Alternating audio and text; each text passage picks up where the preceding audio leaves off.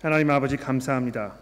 어, 저희들에게 하나님의 말씀을 선물로 허락해 주시고 우리가 이 말씀을 어, 읽고 또 보며 들으며 이해하여 어, 하나님을 우리 아버지로 알게 하시고 또 예수 그리스도의 나라를 위하여 함께 협력하는 동역자로서의 삶을 살도록 우리를 불러 주셨으니 하나님 오늘 우리가 이 주의 말씀을 읽을 때에 우리에게 은혜가 되는 시간이 되게 도와주시고 우리가 정말 필요한 이 땅을 주를 위해 사는 데 필요한 그 모든 것들을 공급받는 귀한 시간이 되도록 도와주시기를 예수 그리스도의 이름으로 간절히 기도합니다.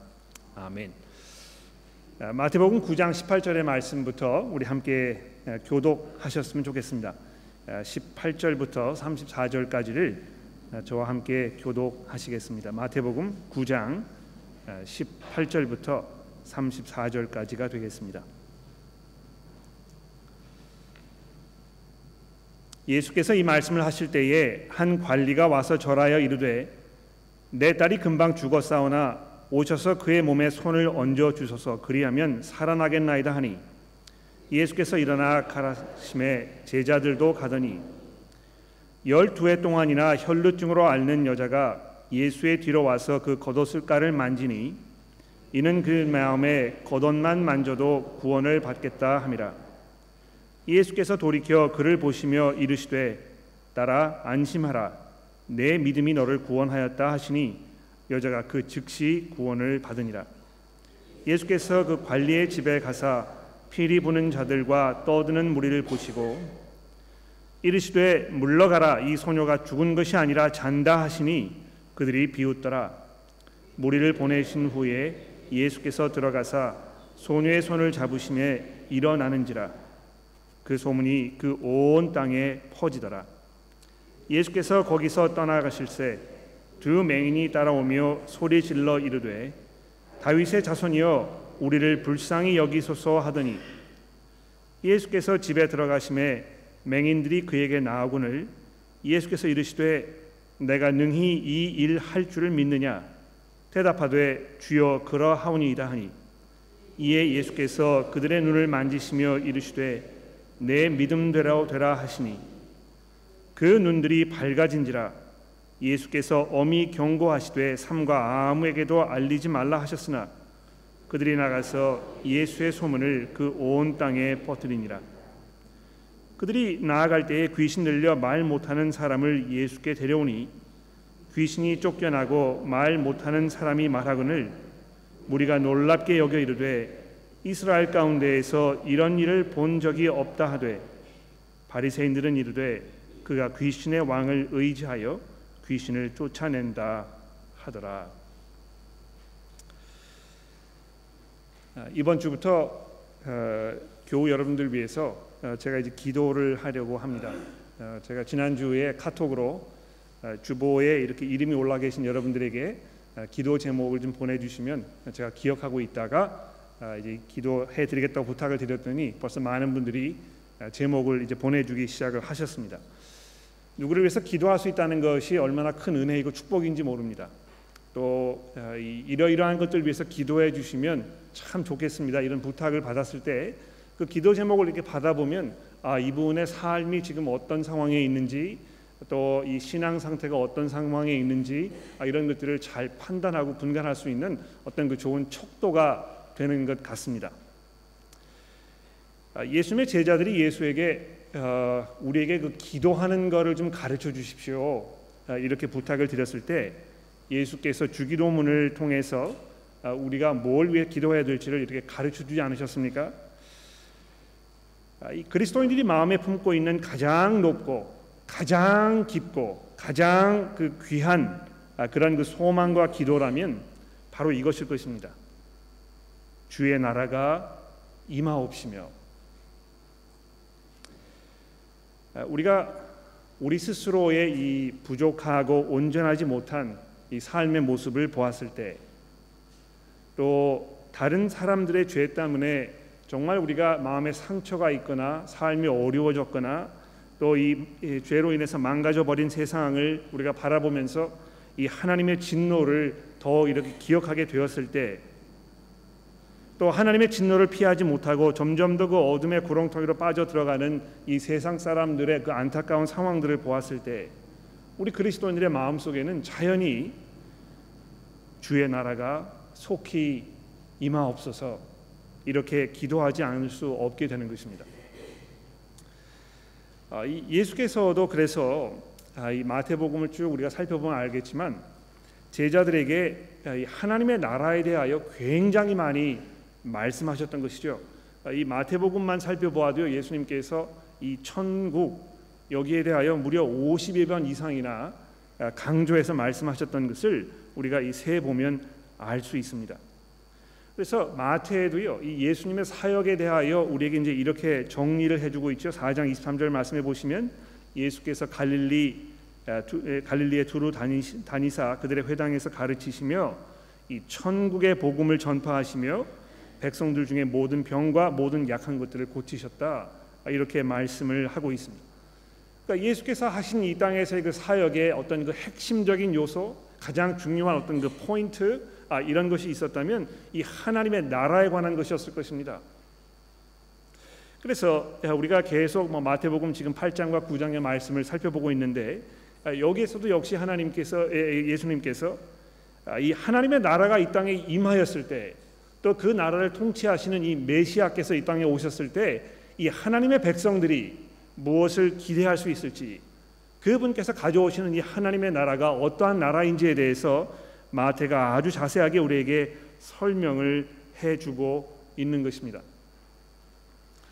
8장과 아, 9장에서 이 아홉 가지 기적 사건을 세 가지 그룹으로 이렇게 나누어 가지고 마태가 우리가 설명해 준다고 말씀을 드렸는데요.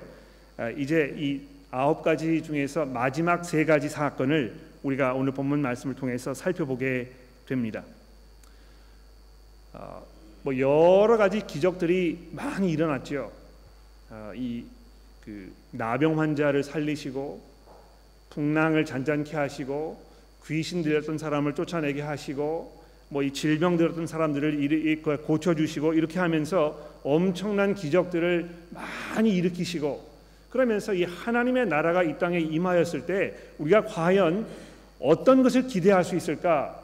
아, 이것을 우리가 마태복음 통해서 살펴보게 되는데요. 오늘 아마 우리가 이 보게 되는 이 구장에 있는 이 사건들 이것은 아마 그 모든 기적들의 최정점에 있는 어떤 그 클라이맥스라고 할 수 있는 그런 사건들임에 분명합니다. 아, 여기 어, 높은 지위에 있던 어떤 사람의 딸이 어, 세상을 떠났는데 아, 그 아버지가 아, 이 절규하듯이 그 안타까움과 슬픔을 가지고 예수 앞에 달려 나와서 아, 무릎을 꿇고 절을 하며 자기의 딸을 살려달라고 이렇게 간구하는 그런 안타까운 모습이 여기에 설명이 되고 있습니다. 아, 근데 예수께서 그 딸을 살리셨다는 것입니다. 죽어버린 그 생명, 이제 이 세상과 작별을 해서 더 이상 만날 수 없었던 그 딸, 그 딸이 다시 생명이 들어가고 다시 일어나서 아버지의 품으로 돌아가는 이 사건이 지금 마태복음 9장에 설명되고 있습니다. 여러분 이 얼마나 놀라운 사건입니까? 얼마나 이것이 황당한 사건입니까? 여러분 이런 일을 본 적이 있습니까? 아마 아, 그 누구도 상상하지 못했고 그 누구도 재현할 수 없었던 이런 일이었기 때문에 그 자리에 있던 사람들이 이것을 보고 경악하지 않을 수 없었을 것입니다. 아, 여러분과 저는 뭐 이 성경을 하도 많이 읽고 또 예수 그리스도에 대한 어떤 믿음이 있기 때문에 아, 이 본문을 이렇게 읽었을 때에 이 본문이 우리에게 주는 그 충격적인 사실 죽었던 이 딸이 살아났다는 이 사건에 대해서 우리가 뭐 그냥 그냥 그런가 보다 하고 넘어갈 수 있을지 모르겠어요. 그러나 예수께 달려와서 자기의 딸을 살려달라고 이야기하는 이 아버지의 그 모습 또그 어, 아, 아버지의 모습을 보고 이 죽은 딸을 찾아가서 살리시는 이 예수의 이 모습 이 속에서 우리는 이 하나님의 나라의 그 능력 그리고 그 나라의 주인이신 예수 그리스도 이분의 그 권세 아, 이것을 보게 되는 것입니다. 아, 이 본문 말씀이 여러분과 저에게 무엇을 약속해 줍니까? 이 어린 딸이 살아났던 것처럼 여러분과 저도 이 부활의 그 능력 가운데 우리가 이 부활의 몸으로 다시 일어날 그 날이 있을 것이라는 이것을 우리에게 약속해 주고 있다는 것입니다.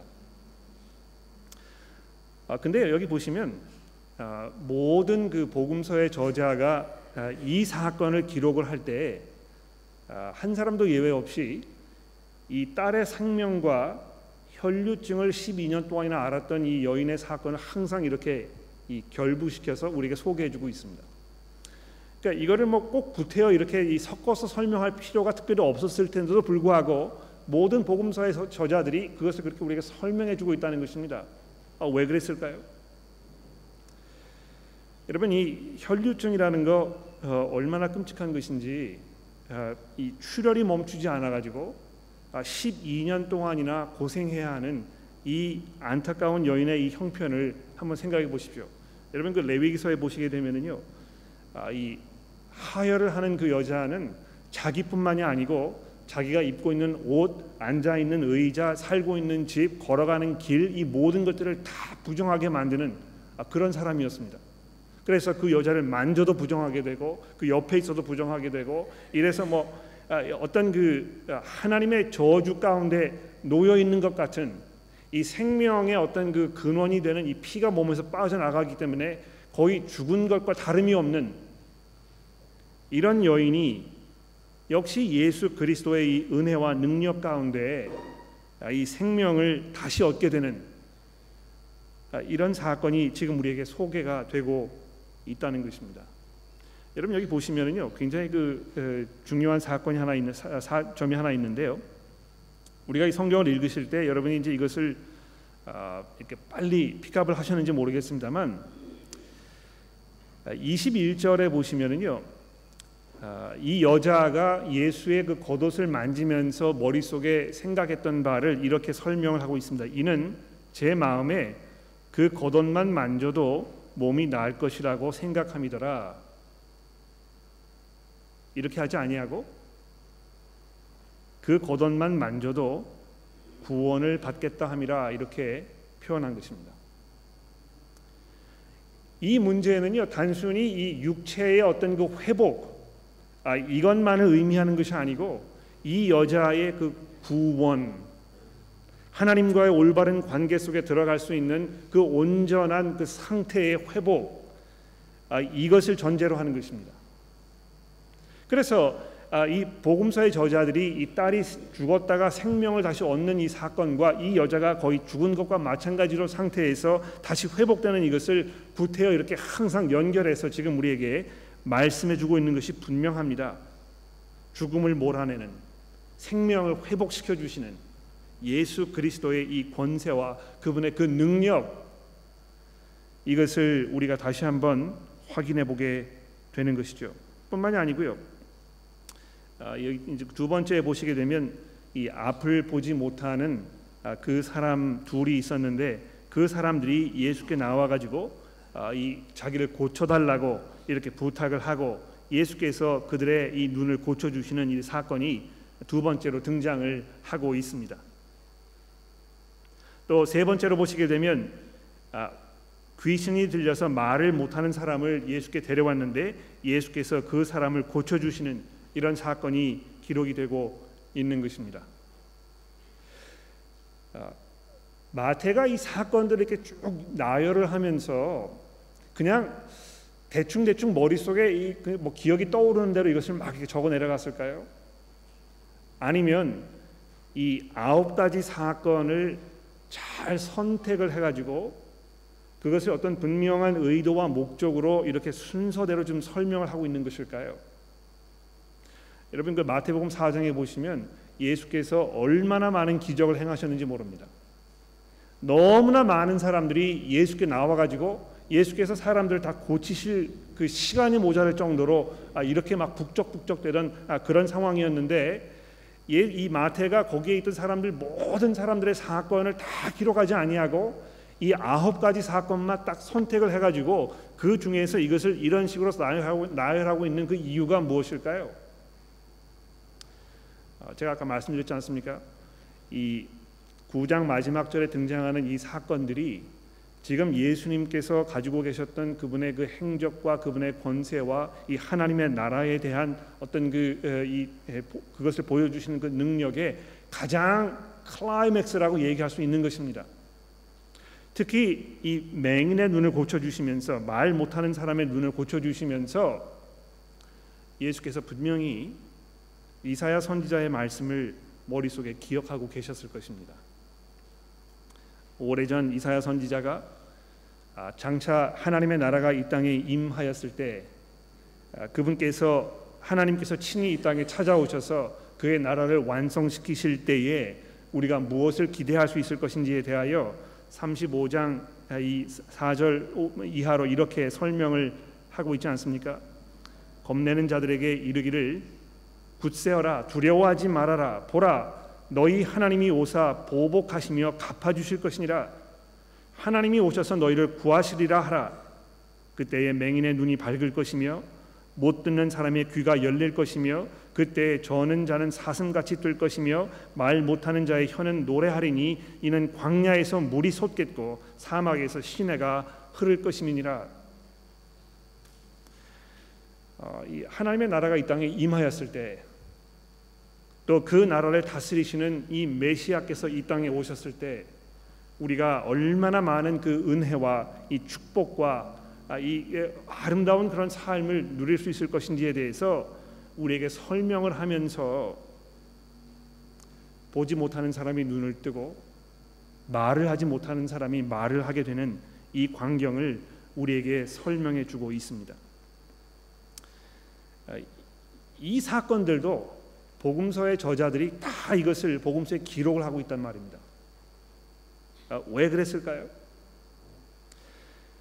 아, 그냥 이 육신의 눈이 보이지 않는 것 또는 이 육신의 입이 닫혀가지고 말을 하지 못하는 것 이런 것만을 아, 해결하는 그런 것이 아니고 이 영적인 눈먼 상태 영적으로 이 입이 닫혀서 믿음을 고백하지 못하는 이런 상태가 다 해결되고 참으로 예수 그리스도의 권세 안에서 이 하나님의 온전한 그 나라의 능력을 우리가 만끽하게 될 그 사건을 지금 우리에게 암시해 주고 있는 것입니다.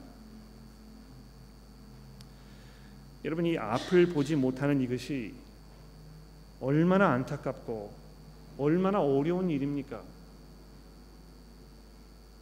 그런데 그것뿐만이 아니고 하나님을 올바로 보지 못하고 우리가 살고 있는 이 세상을 올바로 이해하지 못하고 나 스스로에 대해서 올바로 바라보지 못하는 그런 정말 무지한 가운데 있는 이것이 얼마나 끔찍한 일입니까? 뭐 이 소크라테스라는 유명한 철학자도 내 자신을 알라 뭐 이렇게 얘기를 했다고 그러는데요. 자기의 그 형편을 잘 모르고 내가 어떤 사람인지 잘 이해하지 못하고 내가 어떤 어려움 가운데 있는지 내가 어떤 위험에 처해 있는지 이 앞가림을 잘 하지 못하는 이런 아주 어리석은 상태에 있는 것이 얼마나 비극입니까? 여러분 이 말을 하지 못하는 거 굉장히 답답하지 않습니까? 그러나 말을 하지 못하기 때문에 믿음을 고백하지 못하는 것 하나님을 향한 올바른 찬송과 이 회개의 고백을 하지 못하는 이런 영적 무지의 상태에 있는 이것 이것이 얼마나 끔찍하고 안타까운 그런 일입니까? 그런데 예수께서 이 땅에 오셔서 그런 모든 것들을 거침없이 아무런 어려움도 없이 다 해결하고 물리치시는 이 놀라운 사건들이 마태복음 9장에서 우리에게 소개가 되고 있는 것입니다. 아, 여러분 그 2004년도에 아, 쓰나미가 이 인도네시아에 몰려왔을 때 아, 거기 그 동영상에 찍혔던 그 기억 나십니까?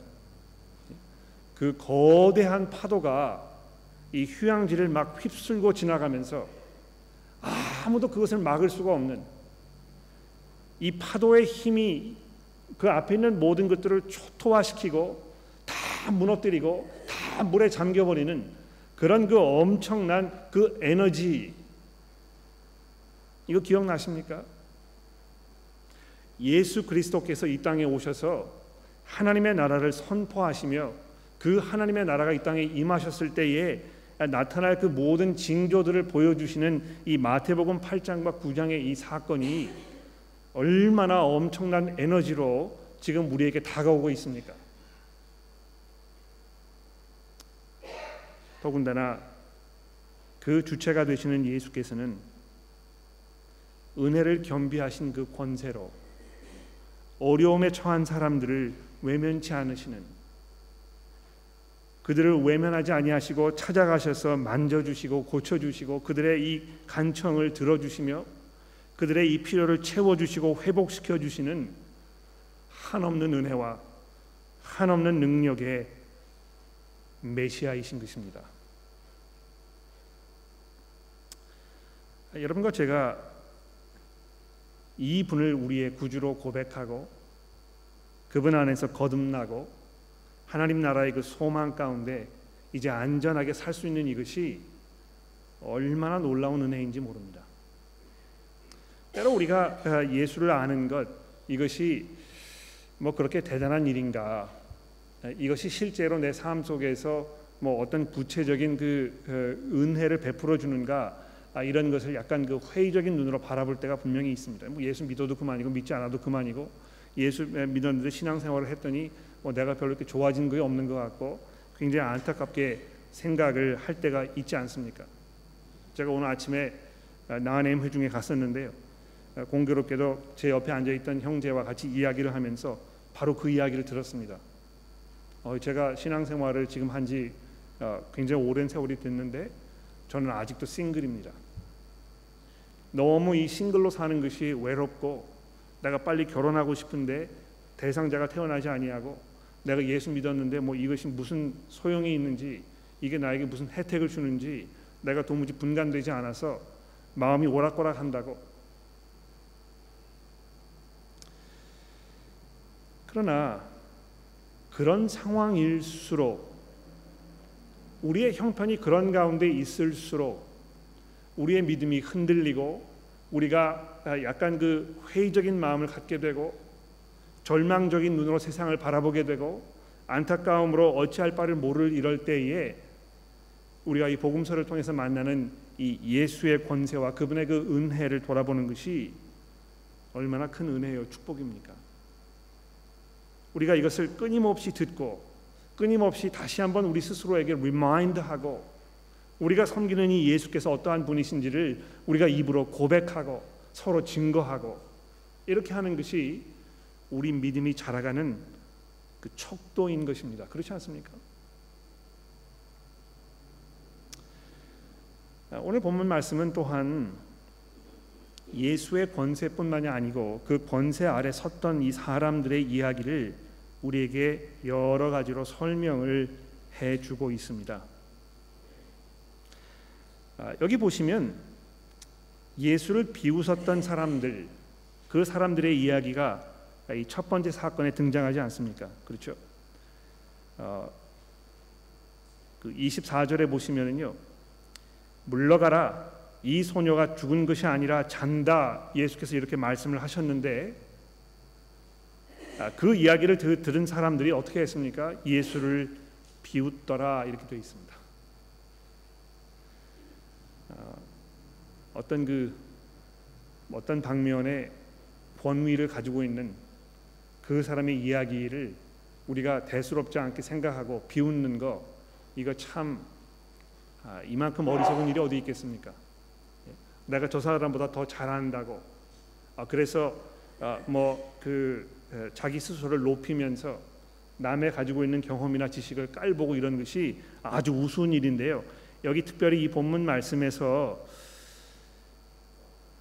예수의 그 말씀을 비웃는 이 사람들의 이 처량한 이 상황을 한번 생각해 보십시오. 아, 물론 이 논리적 타당성만 신뢰할 수 있다고 이야기하는 그 이성주의 아, 이것이 굉장히 설득력이 있어요. 그렇지 않습니까? 나는 아, 이 논리적으로 이게 설명이 될 수 있는 것만 내가 믿겠다. 그래서 죽은 사람이 살아나는 거 나 믿지 못한다. 기적이 일어난다는 거 나는 믿지 못한다. 신앙을 갖는 것이라는 것은 이, 이 논리적인 사고력에 이 대한 어떤 그 포기를 말하는 것이다. 나는 도저히 믿음을 가질 수 없다. 이렇게 이야기하시는 분들이 얼마나 자기 모순 속에 있는지 한번 생각해 보십시오. 우리 삶 속에서 논리로 설명될 수 없는 일들이 얼마나 많습니까? 여러분 그 보십시오. 어, 어떤 그 진화론에 의하면 이 세상에는 강자만 살아남게 되어 있습니다. 그렇죠? 인간의 본능이라는 것이 아, 자기의 어떤 그 이익과 안녕을 위해서 다른 것들을 희생하는 것을 주저하지 않는 어떤 그 동물적인 아, 그런 그 생각이 있다는 아, 그런 근거하에 있는 것입니다. 그러나 우리 삶의 경험은요 항상 그렇지 않습니다.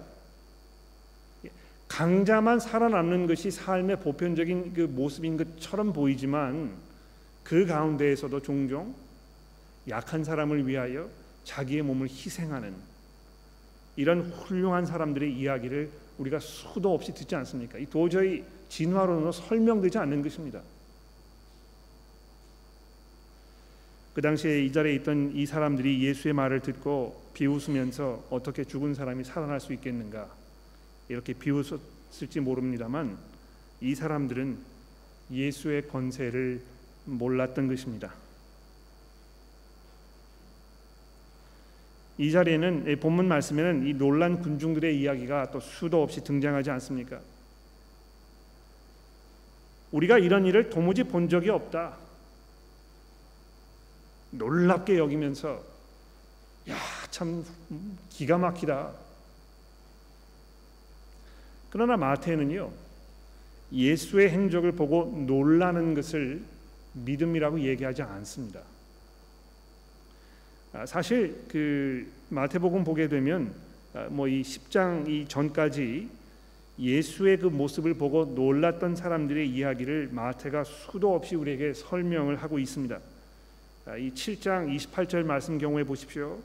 예수께서 그 가르치심을 다 하고 나니까 거기에 있던 사람들이 예수의 설교를 듣고 무리들이 그의 가르침에 놀랐더라. 또 예수께서 바다를 장전하게 하셨을 때 그 배에 함께 타고 있던 사람들이 놀랍게 여겨 이르되 이 이가 어떤 사람이기에 바람과 바다도 순종하는가 귀신 들린 사람이 고침을 받은 후에 이 그 돼지떼가 이 물에 익사를 하지 않았습니까? 그랬더니 그 온 친애가 예수를 만나 보려고 나아가서 그 지방에서 떠나기를 간구했다는 것입니다. 또 이 중풍병자를 고친 후에 무리가 그 모습을 보고 두려워하며 이런 권능을 사람들에게 주신 하나님께 영광을 돌렸다고 이렇게 이야기하지만 그것이 믿음이라고 부르지 않았다는 것입니다. 아, 우리가 예수에 대해서 호기심을 가질 수 있을지 모르겠어요. 야, 참뭐 훌륭한 선생이다. 아, 이런 그 놀라운 일을 한다는 것, 야, 참 기가 막힌 일인 것 같아. 그러나 거기서 더 나아가야 하는 것입니다. 그것 자체가 믿음이 아닌 것입니다. 믿음이라는 것은 오늘 우리가 이제 이 보게 되는 나머지 사람들의 그 모습 여기에서 발견되게 되는데요. 여러분 이 딸을 잃었던 그 아버지 앞을 보지 못하는 이 맹인 이 사람들의 그 절박한 그 모습 이것을 한번 생각해 보십시오. 여러분 이 아버지가요 지금 어떤 모습으로 이 예수 앞에 나왔겠습니까? 여기 한 관리가 와서 절하며 이르되 이렇게 돼 있는데 누구 앞에 무릎을 꿇는다는 것 더군다나 이 관리라는 사람이 이것이 이 사람의 이 절박함을 우리에게 잘 대변해 주고 있지 않습니까? 앞을 보지 못하는 이 사람들도요. 여기 한번 보시면 27절입니다. 예수께서 거기에서 떠나실 새에 두 맹인이 따라오며 소리를 질러 이르되 다윗의 자손이여 우리를 불쌍히 여기소서 하더니 예수께서 집에 들어가심에 되어 있습니다. 그렇죠? 이 길거리를 걸어가고 계시는데 이 맹인들이 따라와 가지고 지금 예수께 도와달라고 간청을 했는데요. 예수님께서 의도적으로 아, 그 자리에서 이 사람들의 이 그 부르짐을 듣지 아니하시고 집에 도착할 때까지 그냥 가만히 계셨다는 것입니다. 그런데 이 사람들이요 그것을 포기하지 아니하고 끝까지 집에까지 따라와서 예수를 붙들고 자기의 그 형편을 고쳐달라고 이야기하는 이런 모습들이 지금 우리에게 소개되고 있지 않습니까? 절박한 상황에 놓여 있지 않으면 하나님에게 이 은혜가 얼마나 놀라운 것인지 잘 모릅니다.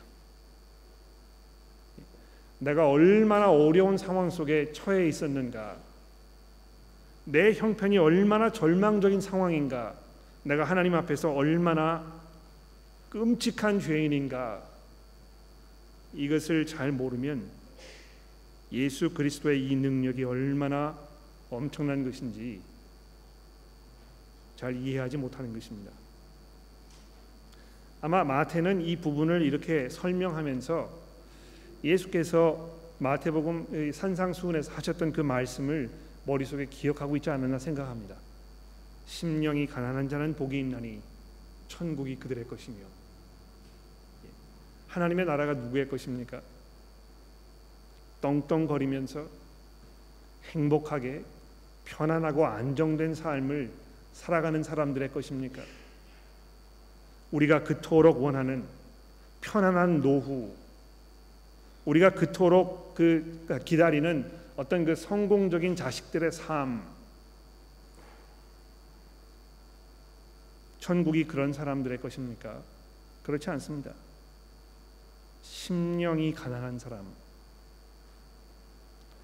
너무 너무 절박해서 하나님 앞에 무릎을 꿇고 눈물로 하소연하지 않으면 안 되는 이런 사람들의 이 겸손한 이런 모습 이것이 마태복음을 통해서 계속해서 우리에게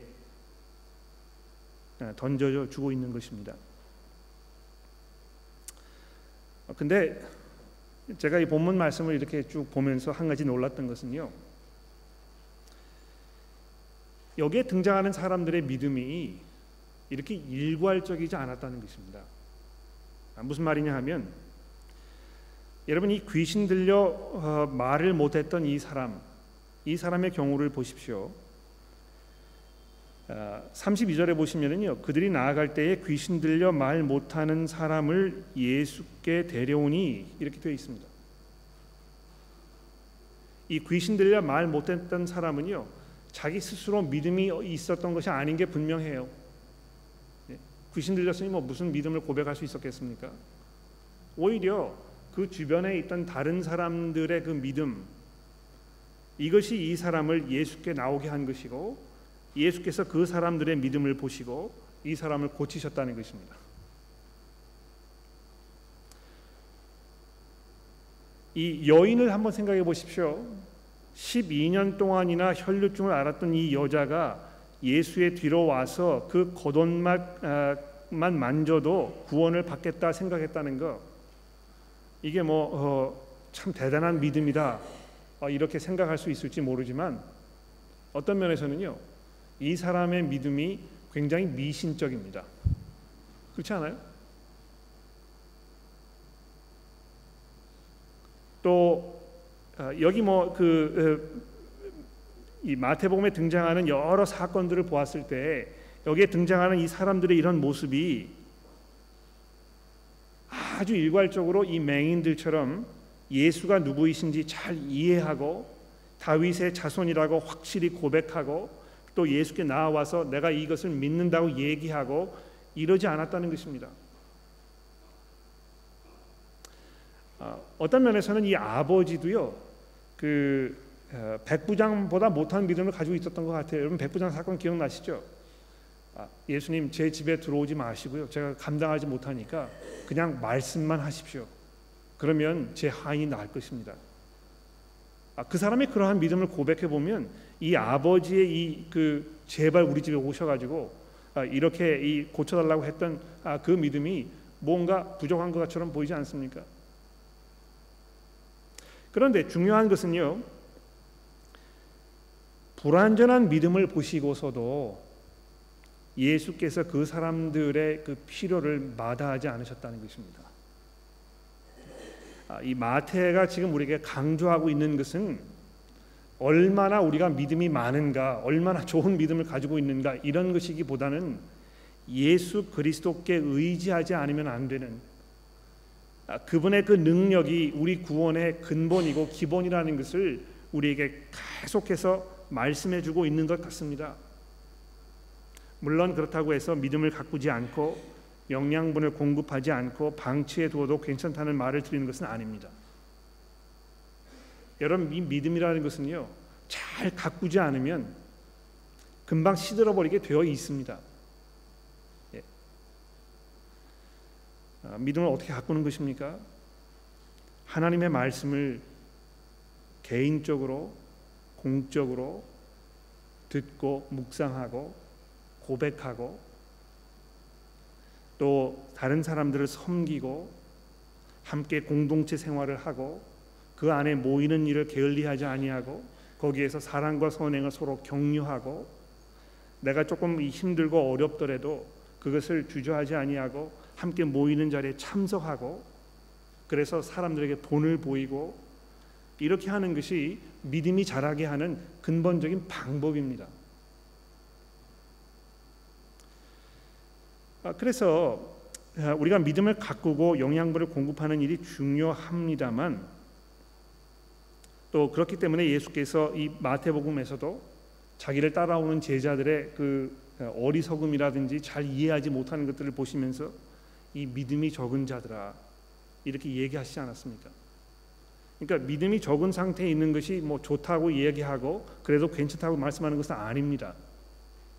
분명히 여러분과 저는요 믿음을 잘 가꾸고 그렇게 하기 위하여 거기에 많은 시간과 노력을 투자해야 할 분명한 책임이 있는 것입니다. 그러나 더 놀라운 것은 그럼에도 불구하고 우리를 구원하는 것은 우리 믿음이 아니고 예수 그리스도 그분이시라는 것입니다. 우리의 믿음이 온전하지 못하여도 부족하여도 흔들려도 결국 예수께서 우리를 놓지 아니하시고 우리로 하여금 하나님의 온전한 뜻을 완성시키실 수 있는 그 능력 가운데 살도록 우리를 인도하시는 분이시라는 것입니다.